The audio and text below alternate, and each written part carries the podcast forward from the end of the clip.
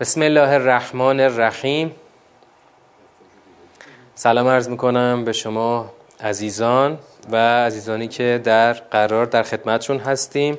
جلسه هفتم ترم چهار رو شروع می‌کنیم با بحث سوره هش که از امشب می‌خوایم واردش بشیم. سوره هش مثل سوره قبلی سوره مجادله یه سوره در فضای مدنی. وقتی فضای سوره مدنی باشه یعنی ما با چه موضوعاتی قرار سر و کار داشته باشیم؟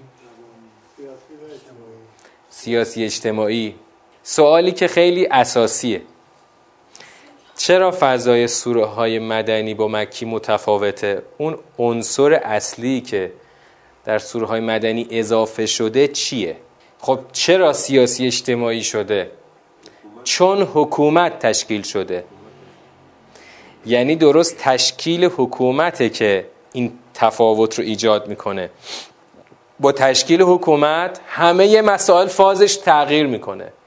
فاز همه مسائل تا قبلش صرفا فردی بوده از حالا وارد فضای اجتماعی میشه. این تفاوت یه تفاوت بنیادیه.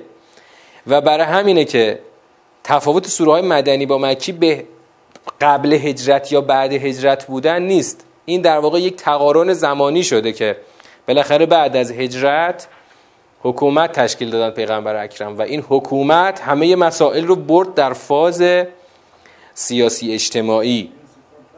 یعنی این نیست که یک تفاوتی رو ما, ما قرارداد کرده باشیم. آقا مثلا اینا رو بگیم مدنی اینا رو بگیم مکی. نه اون عامل اصلی تشکیل حکومته.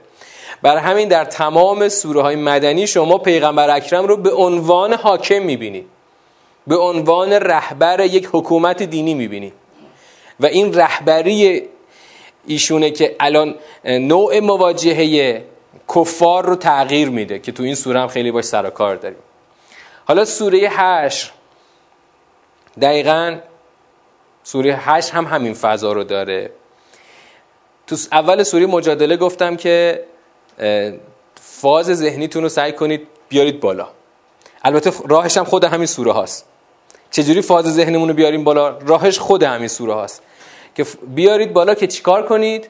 که بتونید مسائل دقیق این سوره ها رو خوب ببینید و خوب هضم کنید. وگرنه فقط یه چیزی رو شنیدین و رد میشه دیگه. الان تو این سوره ما چند تا چالش سنگین داریم که اینها لازمش اینه که فازمون رو بالا داشته باشیم یا بالا ببریم. فاز ذهنیمون رو فاز اصلا فاز تفکرمون رو. حالا می‌خوایم وارد سوره 8 بشیم. این سوره مثل سوره مجادله چند جلسه ما در این سوره خواهیم بود. حالا شاید یه جلسه کمتر از سوره مجادله بشه. مثلا شاید همون 4 5 جلسه تموم بشه این سوره. اما سوره که وقتی یه سوره چند جلسه ما رو به خودش مشغول می‌کنه لازمش اینه که شما در اولا که سعی کنید در تمام این جلسات که مال این سوره از حضور داشته باشید. ثانیا اینکه باید مطالب چند جلسه هم تو ذهنتون داشته باشید. یعنی پیوسته است دیگه. الان ما مثلا می‌خوایم الان دور اول رو بخونیم. خب این مطالب دور اول رو بعدا تو دور دوم و سوم حالا اول و دوم که تقریبا با همش می‌کنیم تو دور سوم من مرتب می‌خوام ارجاع بدم به اینکه خب من تو دور اول اینطوری گفتم. دور اولمون اقلا دو جلسه طول می‌کشه. پس لازمش اینه که شما تمام مطالب جلسات رو تو ذهنتون حاضر داشته باشید. بسم الله الرحمن الرحیم. الان می‌خوایم دور اول رو شروع کنیم از چهار مرحله یا از چهار دور. در مرحله اول آیات رو خواهیم خوند. با معانی ظاهریش. توضیحاتی رو من بیشتر از معانی ظاهری خواهم داد برای اینکه شما بتونید انقطاع کلام رو تشخیص بدید. کجا کلام منقطع میشه؟ بعد در دور دوم سیاق ها رو تشخیص خواهیم داد. در دور سوم هر یک از پاراگراف ها رو جنبندی خواهیم کرد و در دور چهارم هم جنبندی مجموعه پاراگراف ها با هم دیگه. بسم الله الرحمن الرحیم. به اسم الله رحمت گستر رحماور سبح لله ما فی السماوات و ما فی الارض و هو العزیز الحکیم. این سوره با تسبیح آغاز شده با خبر تسبیح. مثل خیلی سوره هایی که بهش میگن سوره های مسبحات. البته سوره های مسبحات تقسیم بندی خاصی نیست. سوره هایی که با تسبیح آغاز شدن اسم گذاری شدن به سوره های مسبحات. وگرنه محتواشون ممکنه ارتباطی با هم نداشته باشه. بالاخره سوره با تسبیح آغاز میشه. یعنی چی؟ سبح لله ما فی السماوات. هر آنچه که در آسمان ها و زمین است خدا را تسبیح می کند یا بگو تسبیح کرده است. بعضی جاها یسبه اومده بعضی جاها هم سبه اومده. تسبیح کرده است. یعنی چی تسبیح کرده است؟ خب ما این کلمه رو تو فارسی به عنوان یک فعل نداریم. اسمش فقط همین نخ تسبیح که میگردونیم و می‌شناسیم. اما تسبیح کرده است با همچین فعلی رو در فارسی نداریم. به جاش فارسیشو چی می‌ذاریم؟ یعنی تمام آنچه در آسمان و زمین است داره خبر از بینیازی خدا میده. بینیازی از هر عیب و نقص و نیازی. ببینید یعنی چی هر آنچه در آسمان ها و زمین است داره خبر از بینیازی خدا میده. اینم یه لحظه فقط بهش توجه بکنیم. ببین اولین معنایی که به ذهن می‌رسه اینه که خود وجود ماف سماوات و مافل الارض وجود هر آنچه در آسمان ها و زمین است خود وجود اینها حکایت از بینیازی خالقشه. چطور؟ ببینید خود این ترکیبی که در این آفرینش هست خودش گواهی است بر بینیازی آفرینندش یعنی آفریننده این نظام خودش نیازی به آنچه در آسمان و زمین است ندارد. البته بعضی ها خب بالاتر رو مطرح کردن. گفتن که آنچه در آسمان ها و زمین است دارن میگن بیان می‌کنن که خدا بی نیاز است از هر عیبی از هر نقصی. حالا شما در هر فارزی که این رو بخواید بگیرید مهم اون نتیجه است که ما اینجا در سوره خواهیم داشت. کلا در سوره های مسبحات ما این تسبیح اول سوره رو فقط نمیگیم و معنا کنیم و ردشیم از مفهوم تسبیح توی متن سوره کار داریم. استفاده می‌خوایم بکنیم. و هو العزیز الحکیم. خدایی که بی نیاز از هر عیبی و نقصی هست عزیز حکیم است. هموست که عزیز حکیم است. عزیز یعنی چی؟ شکست ناپذیر. یعنی قدرت خدا بینهایته و قدرت بینهایت او غیر قابل شکسته. حکیمه یعنی چی؟ یعنی علم خدا بینهایته و همیشه در کمال حکمته. پس عزیز نشان بینهایت بودن قدرت خدا و حکیم نشانی از بینهایت بودن علم خداست. خود خدایی که یعنی در واقع عزیز بودن و حکیم بودن خدا بینهایت بودن قدرت و علم خدا خودش نشانی است بر بینیازی او از هر نقصی یا عیبی. بله. کاملا درسته. نفوذ ناپذیری نتیجهش میشه شکست ناپذیری. معنای دقیقش همون نفوذ ناپذیره. یعنی سوراخ نداره درزی نداره ترکی نداره هیچی نمی‌تونه بهش نفوذ کنه. وقتی چیزی یک پارچه باشه شکست ناپذیر میشه. بله چون رخنه ای نداره پس شکستی هم نمیپذیره. خب اینو داشته باشید این آیه رو داشته باشید ما در سیر سوره باش کار داریم. خدا همینطوری نمی‌خواد مثلا یک مقدمه یک نمی‌دونم تلیعه ای مثلا از تسبیح خودش بگه. کار داره خدا با این تسبیح کار داره. تو بقیه سوره هایی هم که خواهیم رفت و دید مثلا سوره صف سوره جمعه این سوره هایی که با تسبیح آغاز میشن این تسبیح دقیقا در متن سوره خدا باش کار داره. هو الذی اخرج الذین کفروا من اهل الكتاب من دیارهم لاول الحشر. اوست کسی که اخراج کرد کسانی از اهل کتاب را که کفر ورزیدن از دیارشان در نخستین راندن.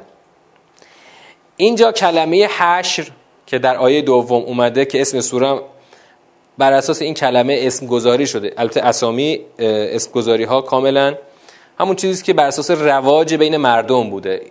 اسامی سوره ها وحیانی نیستش. اما از این کلمه خب اسم این سوره رو گذاشتن حشر خب حشر تو قرآن به چند معنا اومده؟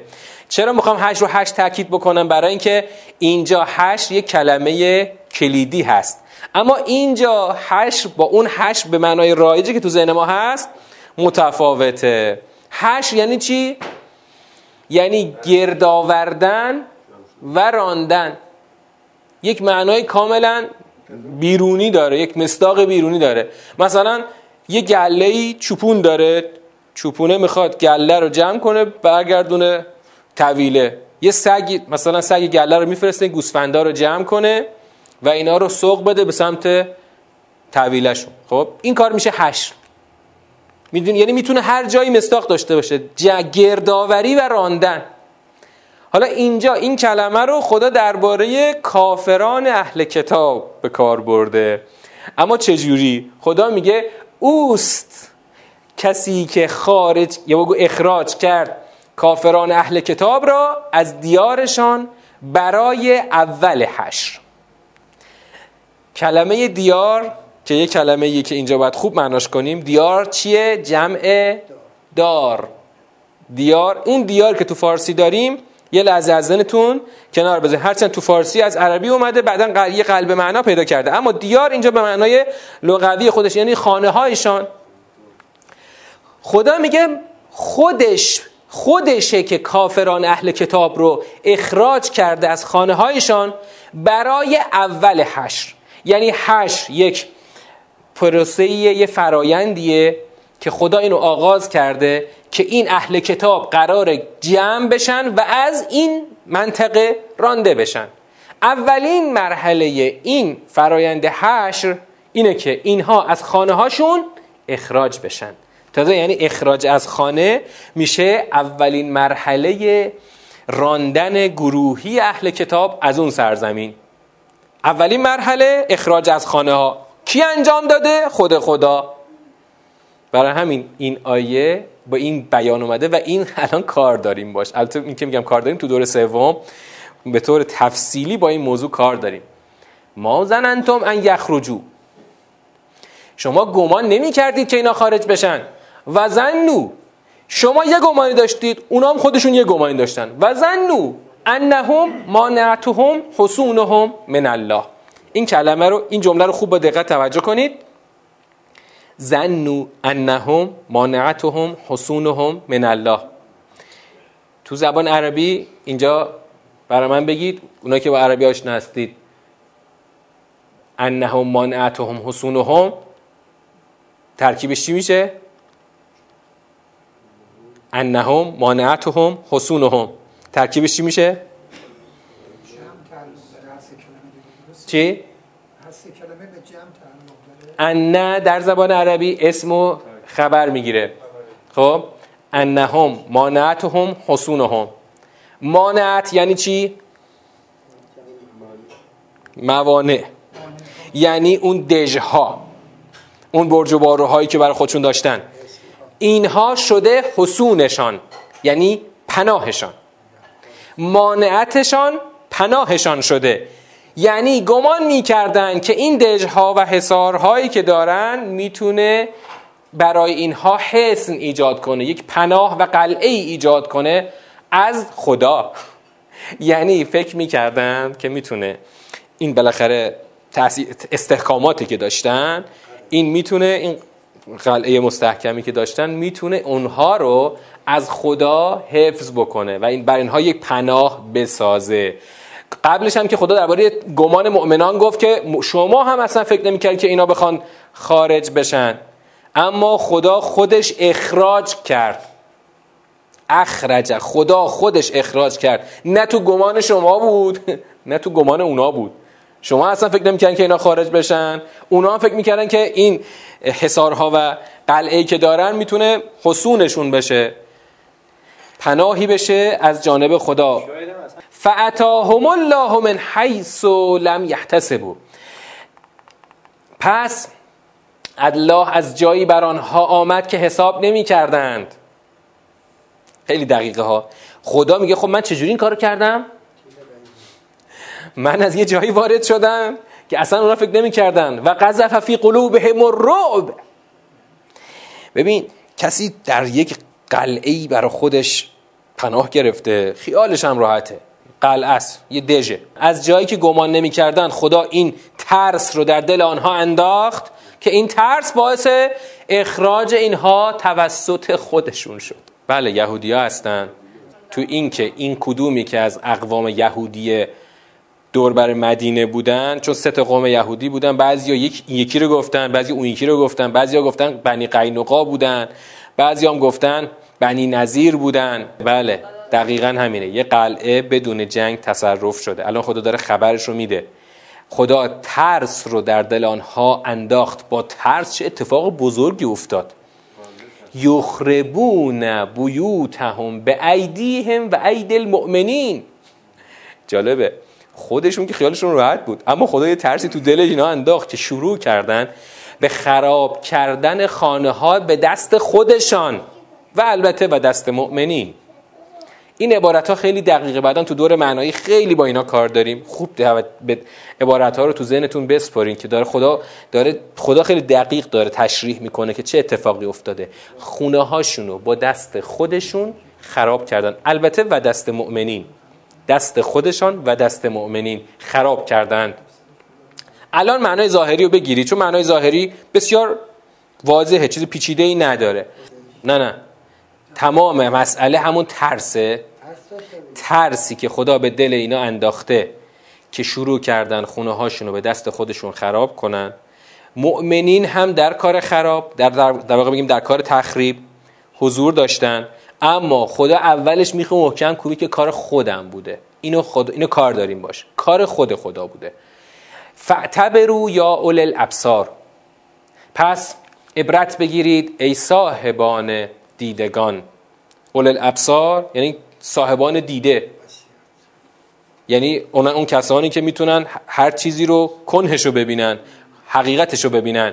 فعتبرو یا اول الابصار آها. اینا سوالاییه که تو دور تشریح و تحلیل باید بهش برسیم. این سوره از حالا ذهنتون آماده کنید. ما چیزهایی خواهیم گفت بر اساس نظام آیات که تو ترجمه ها متفاوت از آنچه که در ترجمه ها اومده. متفاوته. چرا؟ چون ما نمی‌خوایم. هیچ گزاره خارج از سوره رو بر سوره حمل کنیم. اینو توجه داشته باشین بهش می‌رسیم. ولولا ان کتب الله علیهم الجلاء لعذبهم فی الدنیا. یه کلمه جدیدی اینجا داریم جلا تو فارسی مشابهشو داریم مثلا میگیم جلای وطن.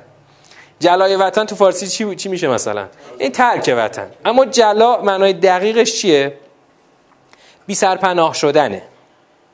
خدا میگه که اگر نبود این که الله بر آنها بی سرپناهی را نوشته است حتما در دنیا عذابشان می‌کرد. یعنی خدا اومده به جای عذابی که برای این کافران اهل کتاب در نظر گرفته بود بی سرپناهی رو از باب تخفیف براشون حکم صادر کرد خدا. و البته این تخفیف دلیلی بر تخفیف عذاب آخرت اونها نیستا. فعلا تو این دنیا از باب مصالح حکومت دینی خدا فعلا تصمیم گرفته بدون جنگ اینا خودشون با دست خودشون خانه ها رو تخریب کنن و بی سرپناه بشن برن پی کارشون. اگر خدا جلا رو بر آنها ننوشته بود لعذبهم فی دنیا یعنی قطعا هم عذابشون می‌کرد در همین دنیا و لهم فی الاخرت عذاب النار. آقا عذاب آخرت که بیشک در انتظارشونه. عذاب آتش برای آنها در آخرت هست. یعنی خدا تخفیف داد فعلا بهشون. معنای تخفیف نیست. تخفیف نتیجه چنین حکمیه. خدا یه حکمی رو فعلا جاری نکرده. فعلا حکم بی سرپناهی جاری کرده. از باب تخفیف این که اینها فعلا عذابشون نمی کنیم فعلا فقط میگیم پاشید برید پی کارتون. اما خب چرا؟ چرا خدا حکم اخراج رو درباره اینها پیاده کرده؟ ذالکه به انهم شاق الله و رسوله. اینا اومدن آن بدان سبب است که با الله و رسولش دشمنی کردن. شاق الله یعنی چی؟ پیمان شکنی کردن آقا از باب دشمنی پیمان شکنی کردن. که اینا اومده بودن خب پیمان مثلا عدم تخاصم امضا کرده بودن که آقا ما به دین شما که نمیاییم ولی با کاری با مثلا با شما هم جنگ نمی کنیم اما اومدن پیمان شکنی کردن. در اثر اون پیمان شکنی خدا هم چیکار کرد؟ اینا رو حکم اخراج رو برای اینها حکم کرد. و من یشاق الله فان الله شدید العقاب هر کس ببین چرا خدا میگه با من اینا مشاقه کردن؟ فرق نمی‌کنه. خدا وقتی اینجا خودشو با یعنی خدا همیشه اسم پیغمبر اکرم رو دنبال اسم خودش میاره. هر کی با رسول من مشاقه کنه انگار با من مشاقه کرده. برای همین خدا میگه من یشاق الله فان الله شدید العقاب. هر کس با خدا مشاقه کنه خدا حتما اون عقاب شدید رو دامنگیرش می‌کنه. خدا اون وقت شدید العقاب هست برای کسانی که اهل مشاقه باشند با خدا. و رسول خدا. ببینید معمولا چون چون معانی عربی با معانی فارسی متفاوته ما بیشتر توصیه می‌کنیم که فعلا معانی فارسی رو تو ذهنتون نیارید. چون ببینید تو همین سوره ها تو همین چهار ترمی که الان گذروندیم بسیار کلماتی رو دیدید که فارسیش با عربیش خیلی فرق می‌کنه هرچند یه روزی از همون عربی اومده تو فارسی. اما بالاخره در طول زمان ای بسا تو عربی امروز هم این کلمات به معنای اون زمان عصر نزولشون نیستن. اما ما داریم فعلا عربی عصر نزول رو می‌خونیم بنابراین باید هر کلمه رو در همون زمان معنا کنیم. بله. شق در به معنای شکافتنه. حالا مشاقه چطور از شکافتن رسیده؟ مثلا مشاقه شده مثلا پیمان شکنی یعنی انگار شکافی در اون پیمان ایجاد کردن. حالا ما قطعتم من لینتن او ترکتموها قائمتا علی اصولها فباذن الله ولیخزی الفاسقین. از اینجا خداوند یک فاز جدیدی از کلام رو واردش میشه که خیلی مسیر رو برای ما از اینجا خدا به یه مسیر متفاوتی می‌خواد ببره. اینجا خدا جمله خیلی مهمی رو می‌خواد بگه. خوب در معنا دقت بکنید. ما قطعتم من لینه او ترکتموها قائمتا علی اصولها و به ازن الله. آنچه را که از لینه قطع کردید یا بر پایه هایش باقی گذاشتید پس آن به ازن خدا بوده است. و لیخزی الفاسقین و برای اینکه فاسقان رسوا شوند. یا, خود یا برای اینکه بگو تا فاسقان را خود خدا خارشون کنه رسواشون کنه. اینجا باید توجه ویژه‌ای به خرج بدید چون از اینجا خدا پای گروه جدیدی رو میاره وسط به نام فاسقان. فاسقم فکر کنم تو سوره قبلی یه بار معنا کردم. این کلمه رو یادتون هست یا نیست؟ نداشتیم تا حالا فاسق رو. خب اول از خودتون بپرسم. فاسق یعنی چی؟ فسق رو اول از همه باید بدون لحاظ هیچ متعلقش معنا کرد. فاسق متعلقش کار نشه خدا رسول اصلا هیچ کی نیست. فاسق یه معنای عام داره. اصلا ببین تو فارسی فسق با فجور مترادف شده. فسق فاسق اصلا در عربی با فجور مترادف نیست. فسق و فاسق فسق یعنی نافرمانی فاسق یعنی نافرمان. به همین سادگی. اینو تو ذهنتون بنویسین چون بعد تو بعد تو سوره بعدی با این کار داریم ما. تو سوره صف به طور جدی با این کلمه کار داریم. این کلمه تو این معنای خاصش خیلی معنا پیدا می‌کنه تو این سوره ها آقا فاسق الان اینجا خب المتا وقتی به نسبت رسول خدا میشه میشه کسی که از فرمان رسول خدا سرپیچی کرده باشه. فاسق به خودی خود یعنی کسی که از فرمان سرپیچی کنه نافرمانی کنه. اما نکته جالبی تو این آیه هست.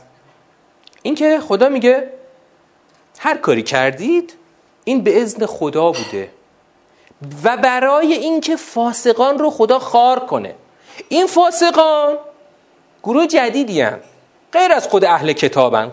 غیر از غیر از اهل کتابی هستن که خودشون خونه هاشون خراب کردن. این فاسقان گروهی از مؤمنانن. حالا خواهم گفت چرا. اما الان فقط برای ترجمه دقیق تر به اینو بهتون گفتم. اما آیه چی می‌خواد بگه؟ یه کلمه ای تو این آیه هست که این کلمه رو مترجمین همه یک معنایی براش نوشتن که ما می‌خوایم اون معنا رو یه خورده کنار بذاریم. کلمه لینه لینه در زبان عربی خیلی گفتن به معنای نخل تازه. نخل تازه. لینه اما در اصل به معنای چیه؟ به معنای نرمه آنچه از نرمی که قطع کردید یا آن را ایستاده بر پایه هایش ترک کردید. ببین این معنایی که از لینه برای گفتن که درخت درخت خرما این معنا بیشتر مصداقی از لینه است. مساوی معنای لینه نیست. لینه میشه چی؟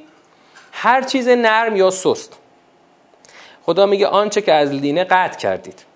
یا بر پایه های خودش باقی گذاشتید این به ازن خدا بوده. این معنایی که رایج هست یه لازمی می‌ذاریم کنار. کنایه از همون دیاره. همون خانه هاست. خانه هایی که خودشون خراب کردن. اما این بالاخره هر خانه ای روی یک پایه هایی سواره. آقا هر خانه ای که سقفش پایین آوردید. خب؟ یا بر پایه هاش باقی گذاشتید. این به اذن خدا بوده. با این کار داریم بعدا تو دور معنایی. به اذن خدا بوده. دقت کنید خیلی باید معنای دقیقی براش پیدا بکنیم. که یعنی چی؟ خدا میگه هر آنچه که قطع کردید. یا باقی گذاشتید به اذن خدا بود و برای اینکه فاسقان رسوا شوند. یعنی چی؟ چه ربطی داره؟ رب... باشه بیشتر میگن. اما این کلمه که نمی‌تونه هر کلمه در معنای اصلی خودش وقتی هست این به این مصداقش نمی‌تونه اون از معنای اصلی دور بکنه که. مهم اون هدف خداست. خدا میگه آقا هر چی رو که قطع کردید یا باقی گذاشتید به اذن خدا بوده و برای اینکه فاسقان یعنی نافرمان ها از دستورات اینا خار بشن.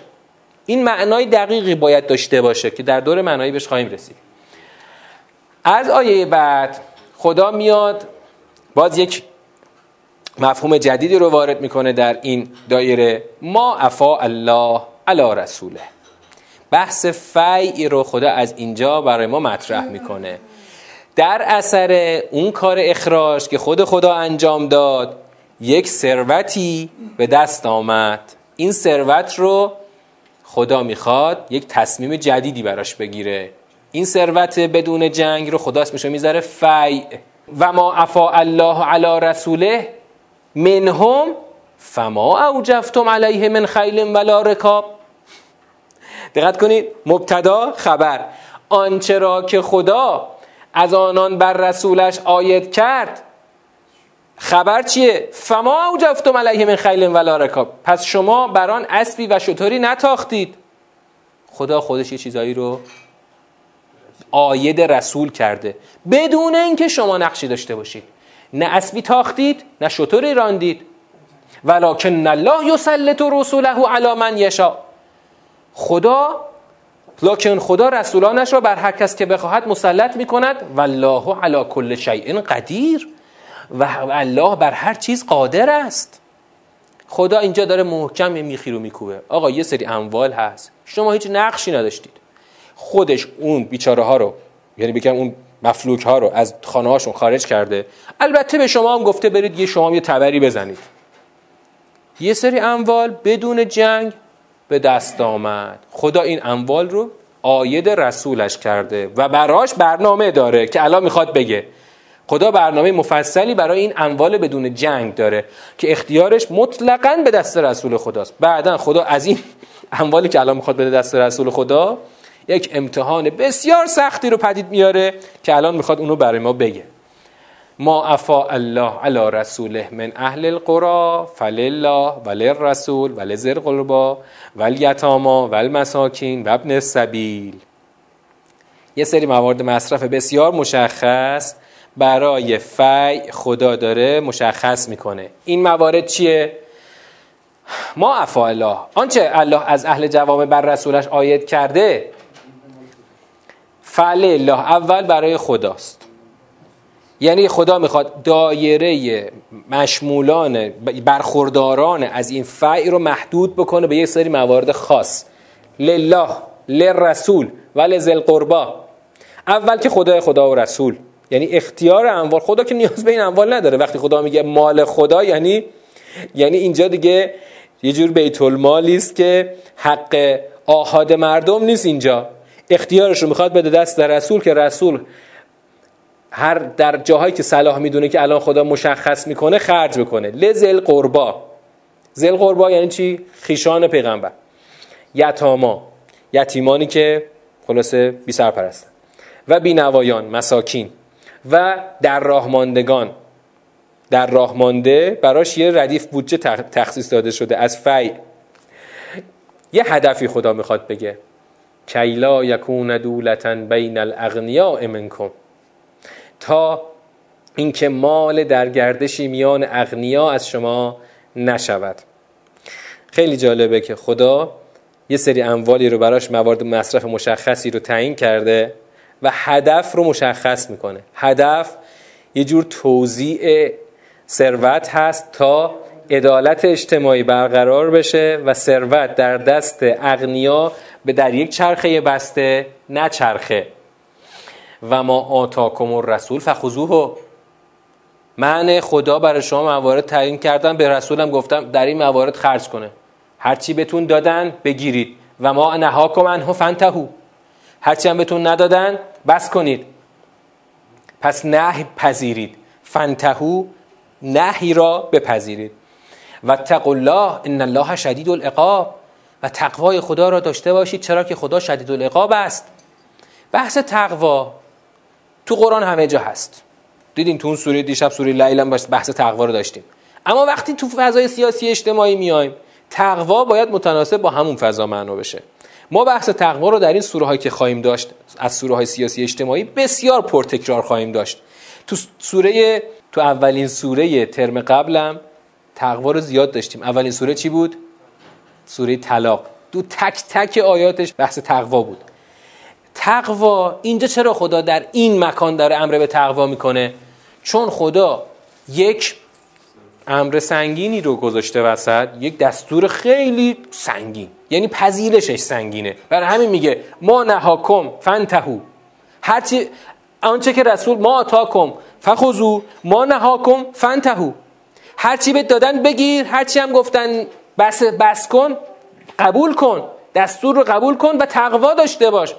یعنی خدا می‌خواد که تو بر با تکیه بر قوه تقوا این خود نگهداری رو و پذیرش نهی رسول رو در خودت ایجاد کنی و این پذیرش رو در خودت ایجاد بکنی. اگه تقوا نباشه این وسط یعنی اون قوهی که انسان رو نگه داره که بعدا خدا باز الان در آیات بعد بیشتر اینو تشریح می‌کنه. اگر این نباشه هرچی هم پیغمبر بگه آقا بهت دادم همین رو بهت دادم بگیر برو اگرم ندادم کلا پاشو برو. قوه تقوا می‌خواد. دیدن شدید العقاب بودن خدا رو می‌خواد. ان الله شدید العقاب این که تو توجه داشته باشی که وقتی بهت گفتن پاشو برو پاشی بری.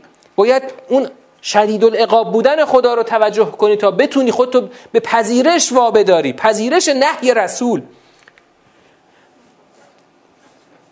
بعد خدا می‌خواد یک تقسیم دقیق تری برای اموال فی مشخص کنه. للفقراء المهاجرین الذین اخرجوا من دیارهم. یه سری داریم اینجا که اینا بنده خدا خب اخراج شدن از خانه هاشون همون مهاجرین فقیر که یعنی اون موقع فقیر نبودن که خونه های خودشون بودن. بنده خدا دست خالی خونه رو که نمی‌تونستن بفروشن که. تحریم اقتصادی بودن. نه نه نه مشرکین. مشرکین. مهاجرین چجوری پا شدن؟ دست خالی خونه رو گذاشتن هرچی دار و مدار هرچی داشتن گذاشتن پا شدن راه افتادن. به دستور پیغمبر. للفقراء المهاجرین الذين اخرجوا من دیارهم. اخراج شدن از خانه هاشون و اموالهم و اموالهم من دیارهم و اموالهم. یبتغون فضلا من الله. حالا اینا چطوری از خانه ها و هر آنچه دارایی داشتن اخراج شدن یعنی گذاشتن و اومدن؟ یبتغون فضلا من الله و رزوانا و ینصرون الله و رسوله. ببین اینا دنبال فضل خدا بودن.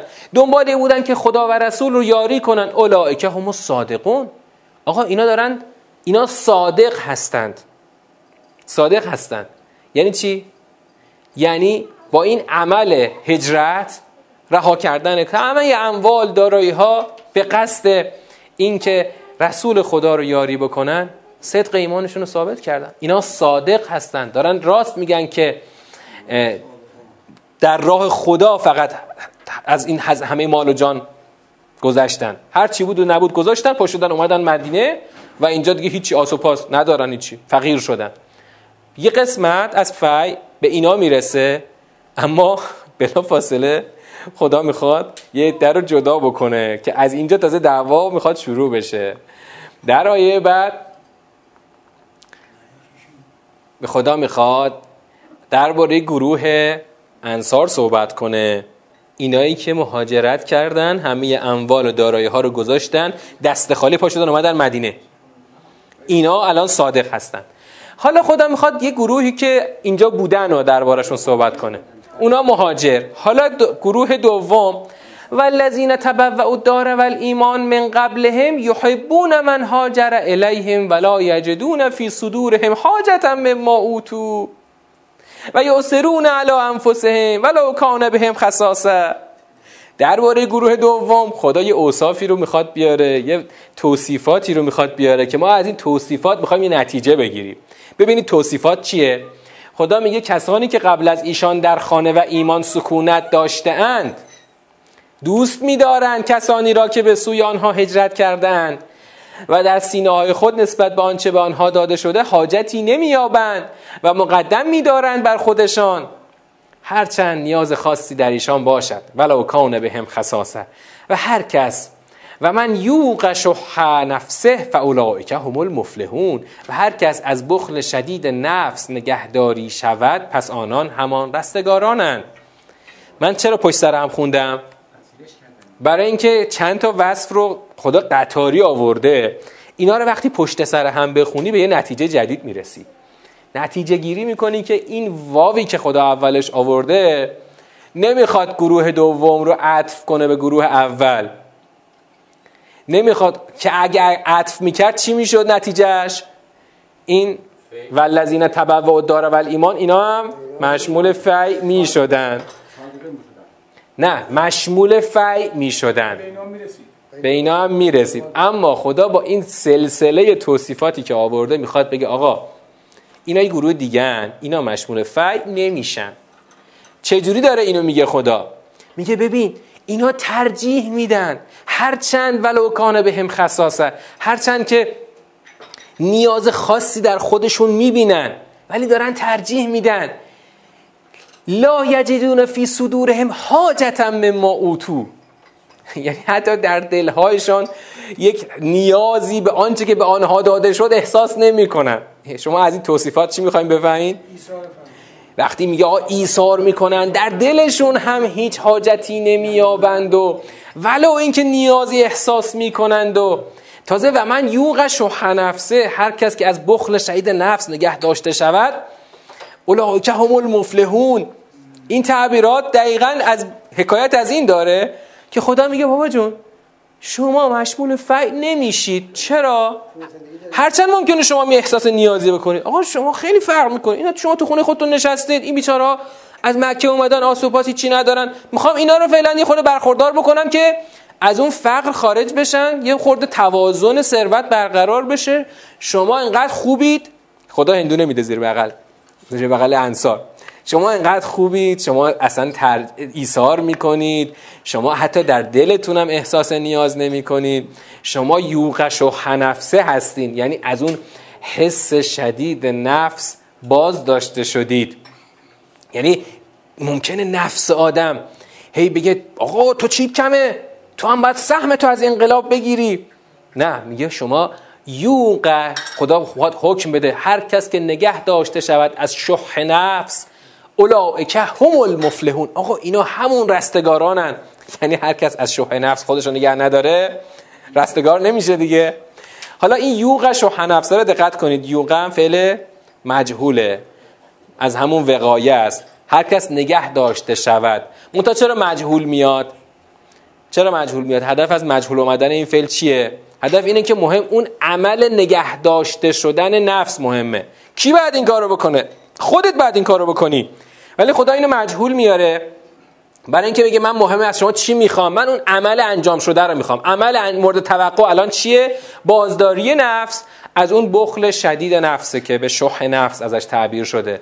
پس تو این آیه خداوند چیکار کرد؟ گروهی رو جدا کرد که این گروه همون انصار هستن. از کجا میگیم انصار؟ تبو دار و ایمان آنها که از قبل خانهشون رو در خانه و ایمان سکونت داشتن. خب؟ حالا یه گروه دیگر خدا می‌خواد اضافه بکنه. و لذین جاءوا من بعدهمه یه گروه دیگه هم بعدا نسل بعدی. نسل بعدی نه مهاجرن نه انصار. اصلا نسل جدیدن. تو این نسل جدید خدا می‌خواد در درباره اینا خدا چی می‌خواد بگه؟ و لذین جاءوا من بعدهم یقولون. می‌گویند ربنا. ربنا اغفر لنا ولاخواننا الذين سبقونا بالایمان ولا تجعل في قلوبنا غلا للذين آمنوا. ربنا انك رؤوف رحیم. باز هم به سلسله توصیفات خدا درباره این بعدی توجه کنید. از این سلسله توصیفات باز هم می‌خوایم یه نتیجه بگیریم. ببین توصیفات چیه؟ کسانی که بعد از آنها آمدهاند می‌گویند پروردگارا مغفرت کن برای ما و برای برادرانمان که از ما در ایمان سبقت گرفتن یعنی اون بعدیا دارن درباره قبلیا دعا می‌کنن. اغفر لنا ولی اخواننا ما رو و برادران ما رو که سابق بر ما بودن رو ببخش. یعنی مورد غفران قرار بده. و این دعای بعدی جالبه. دعای بعدی این خیلی گویاتره. لا تجعل فی قلوبنا غلا للذین آمنو. در دل ما غل و قشی نسبت به کسانی که ایمان آوردن قرار مده. یعنی حتی خدا این نسل بعد رو یه پله هم جلوتر برده که اصلا انگار نه تنها در دلشون هیچ احساسی ندارن نسبت به این اموال بلکه فقط دارن دعا می‌کنن و حتی میگن خدایا در دل ما قل و قش قرار نده نسبت به کیا؟ نسبت به همون سابقین ما. چه مهاجر و چه انصار. انک رعوف رحیم. که تو رعوف رحیم هستی. این باز این سلسله توصیفات چی نشون میده؟ اینکه این گروه هم شامل فی نمیشن. اما خدا داره قشنگ حرف تو دهنشون می‌ذاره. ببینید بعدی یا نسل بعدی اون تاب این بیاید بگید بیاید بگید خدایا ما رو و برادران سابق ما رو یعنی اون پیش پیش قدم های ما رو مورد غفران خودت قرار بده و در دل ما هیچ قل و قشی نسبت به اونها قرار نده. خب خیلی واضحه. اما خدا می‌خواد یه گروه چهارم رو اضافه کنه. گروه چهارم تکلیفشون با قبلی ها کاملا متفاوته. گروه چهارم گروه چهارم.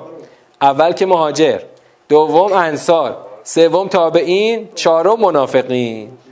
گروه چهارم. علم تر الذین نافقو؟ دیگه منافقین. از همون اول اصلا تکلیفشون متفاوته. آیا ندیدی کسانی رو که نفاق ورزیدن؟ یقولون لاخوانهم الذین کفروا؟ اینا اخوانشون کافران هستن. می‌گویند به برادران کافر خود از کافران اهل کتاب لئن اخرجتم لنخرجن معکم. ولا نطیع فیکم احدا ابدا. و ان قوتلتم لننصرنکم. والله یشهد انهم لکاذبون.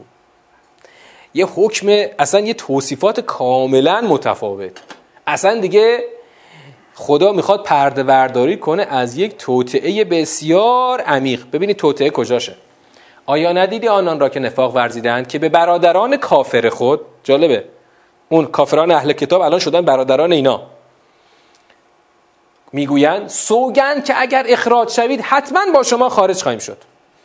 یعنی دارن پیمان مودت برای در واقع ضربه زدن از پشت به مؤمنین با کفار دارن میبندن که شما اگر اگر شما اخراج شوید لنخرجن معکم. ما هم خارج می‌شویم. همراه شما. منتها لنخرجن معکم یعنی چی؟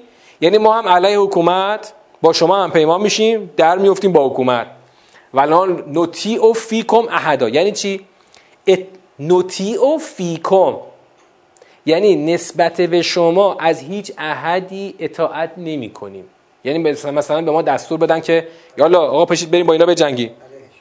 ما از هیچ احدی اطاعت نمی کنیم. فیکم. آره.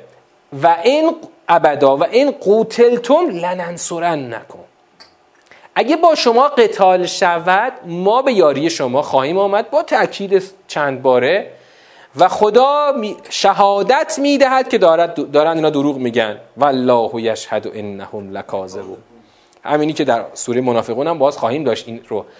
یعنی چی خدا داره شهادت میده که اینا دارن دروغ میگن؟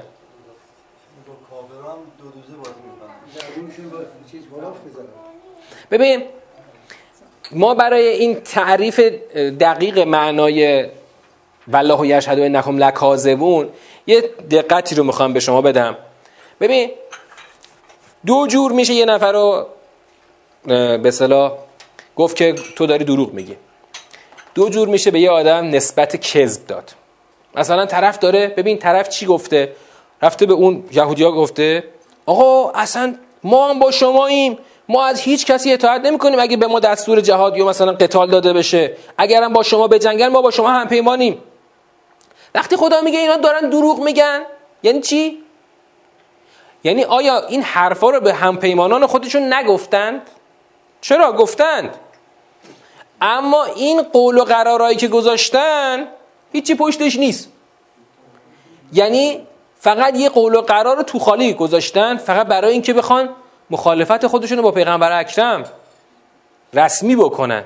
پس وقتی خدا میگه دارن دروغ میگن در واقع میگن کذب خبری یا کذب مخبری. خب خود خبر دروغ نیست.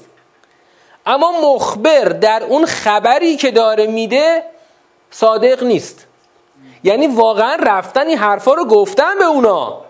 اما این که مثلا واقعا اینا مثلا پاشن به خاطر اونا به جنگن و نمی‌دونم خودشون رو به خطر بندازن و این حرفا نیست. نخواهند بود. برای همین خدا میگه والله یشهد انهم لکاذبون. بعد خدا میگه ولی این اخرجو از باب اینکه خدا داره خدا می‌خواد تشریح کنه اینکه من چطوری میگم اینا دروغ میگن. این اخرجو لا یخرجون معهم. اگه اون کافران اهل کتاب اخراج شوند اینا با اونا خارج نمیشن. یعنی جا خالی میدن. ولا این قوتلو لا ینصرونهم.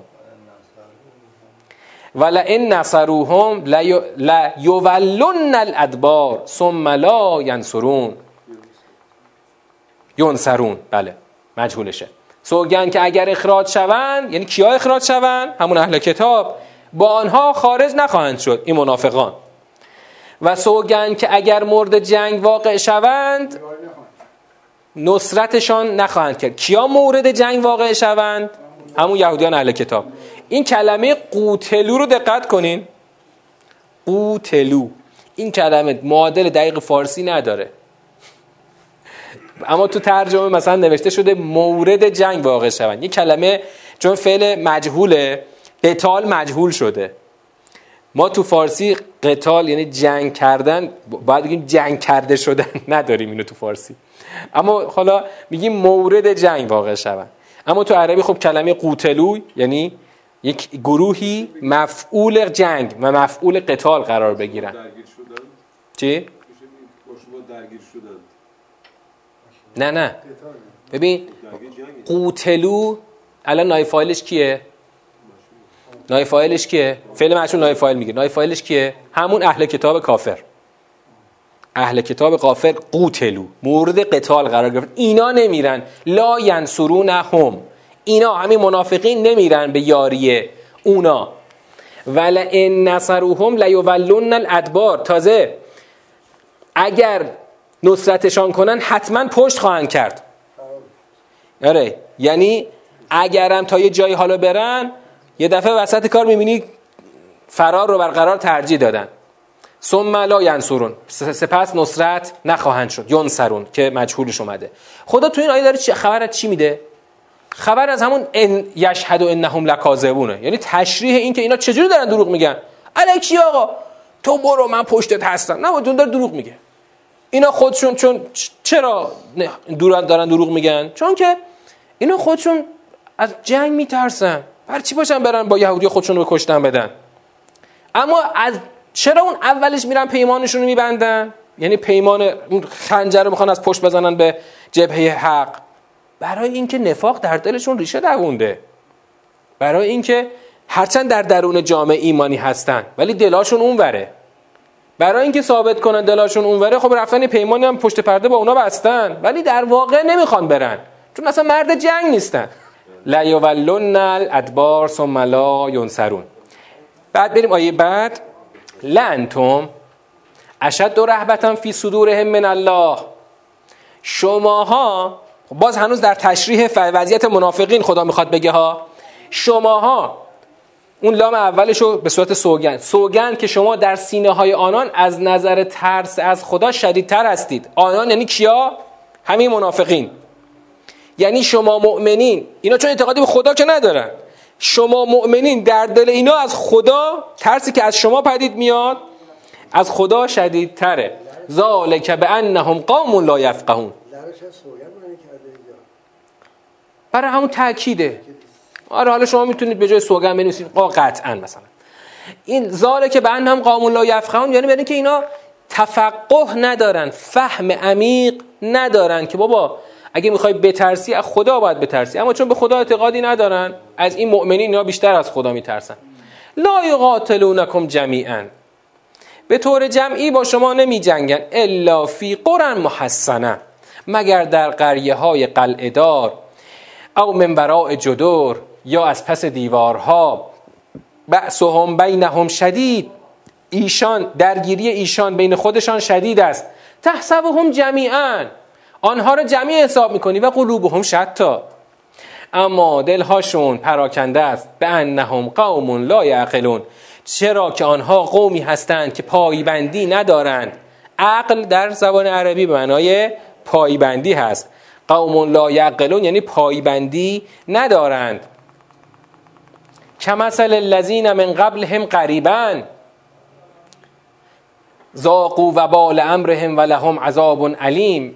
مانند مسئله کسانی قبل از خودشان هستند به تازگی که وبال کار خیش را چشیدند و برای آنان عذابی دردناک است. خب کمثل شیطان از قال للانسان اکفر. این کمثل شیطان رو می‌ذاریم برای جلسه بعد. ما در تای 15 الان خوندیم. خدا تا اینجا برای ما چی رو تشریح کرد؟ در آیات ابتدایی خدا برای ما از یک اخراجی صحبت کرد. اخراجی که خود خدا انجام داده. کافران اهل کتاب به خاطر مشاقه با خدا و رسول حکم اخراج برشون جاری شده. خود خدا حکم رو اجرا کرده. در این اجرای حکم بر اثر ترسی که خدا در دلای اینا انداخت خودشون شروع کردن به تخریب خونه های خودشون. البته مؤمنین هم یه نقشی داشتن یه دخلی داشتن در تخریب خانه ها. اما بعدا در اثر این اخراج یه سری اموالی نصیب پیغمبر اکرم شد بدون جنگ و بدون تاختن هیچ اسبی. بعد این اموال رو خدا براش یه سری محل به قول معروف ردیف بودجه تعریف کرد که اینو کجاها قرار خرج بشه.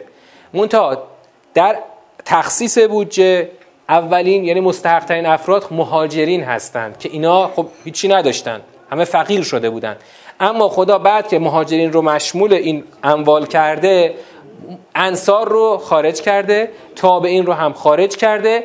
بعد از این سه گروه اصلی یه گروه الحاقی و تبصره اضافه کرده که منافقین هستن. ما اینجا نگفتیم اینا چطور شد دفعه منافق شدن؟ اینا منافق شدن به خاطر اینکه فاسق شدن.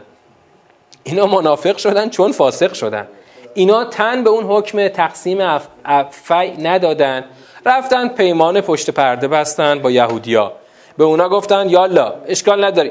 ایشون گفتن که ما هواتون رو داریم شما اگر اخراج بشید ما با شما میایم خروج می‌کنیم و خلاصه پشت سر شما هستیم و شما برید ما هستیم. از این قول و قراره تو خالی. بعدم خدا گفت که دروغ میگن. اینا هیچ وقت اصلا مرد جنگ نیستن. اینا هرچی هم بگن دارن دروغ میگن. اینا هیچ وقت نخواهند جنگید. مگر از ورای جدو رو از پشت قلعه ها و خلاصه اینا خلاصه نگران اینا نباش. اینا هیچ وقت تو میدان جنگ باقی نمیمونن. بعدم خدا این رو رسون به یک تشبیهی که می‌خواد به شیطان اینا رو تشبیه بکنه. به شیطانی که به انسان گفت اکفر.